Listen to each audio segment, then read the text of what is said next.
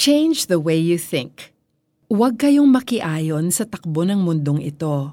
Mag-iba kayo sa pamamagitan ng pagbabago ng inyong pag-iisip upang maunawaan ninyo ang kalooban ng Diyos, kung ano ang mabuti, kalugod-lugod at ganap na kalooban niya. Mga taga-Roma twelve verse two. Since magkaroon ng milk tea shops sa Pilipinas, milk tea has become a staple to many Filipinos. Sa pagdami ng flavors, dumami rin ang fans who would do anything just to satisfy their milk tea cravings. Pero ayon sa isang nutritionist at dietitian, mataas ang sugar content at calories ng milk tea, and too much of it could lead to diabetes and heart problems. Isipin mo, hindi pala lahat ng uso ay makakabuti sa'yo. Hindi porket everyone is doing it, gagawin na rin natin. Not just because many say it's all right, sasang-ayunan na natin agad ng hindi pinag-iisipang mabuti. Kaya nga ang sabi sa mga taga-Roma, twelve verse two, huwag kayong makiayon sa takbo ng mundong ito.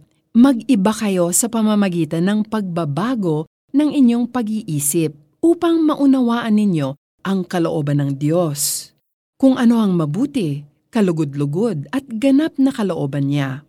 The mind can store a big bulk of data. Lahat ng naaabsorb nito ay pumapasok sa subconscious at maaaring makaapekto sa ating moods, perspectives, at habits.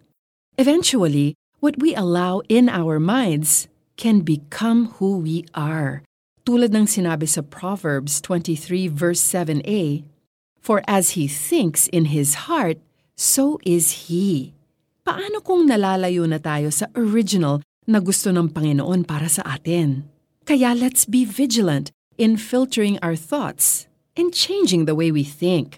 It may not be easy at first dahil sa iba't ibang klase ng media at taong nakakasalamuhan natin araw-araw, but we can ask the Lord to take our thoughts captive to Him. Don't dwell on ungodly thoughts, but let's fill our minds with the Word of God. Ang hindi pag-ayon sa takbo ng mundong ito would make us mentally and emotionally healthy. Father, help me to dwell on the things that only bring glory to you.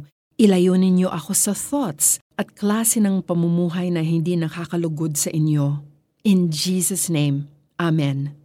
For our application, i-check natin ang mga bagay na naiisip natin araw-araw.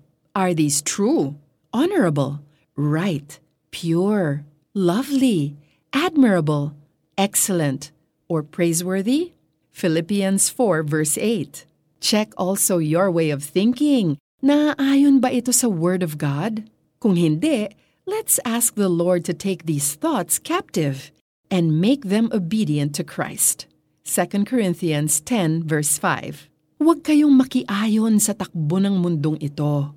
Mag-iba kayo sa pamamagitan ng pagbabago ng inyong pag-iisip upang maunawaan ninyo ang kalooban ng Diyos, kung ano ang mabuti, kalugod-lugod at ganap na kalooban niya.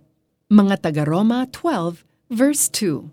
This is Joyce Burton Titular, hoping that this blessed you and that today you will start changing the way you think.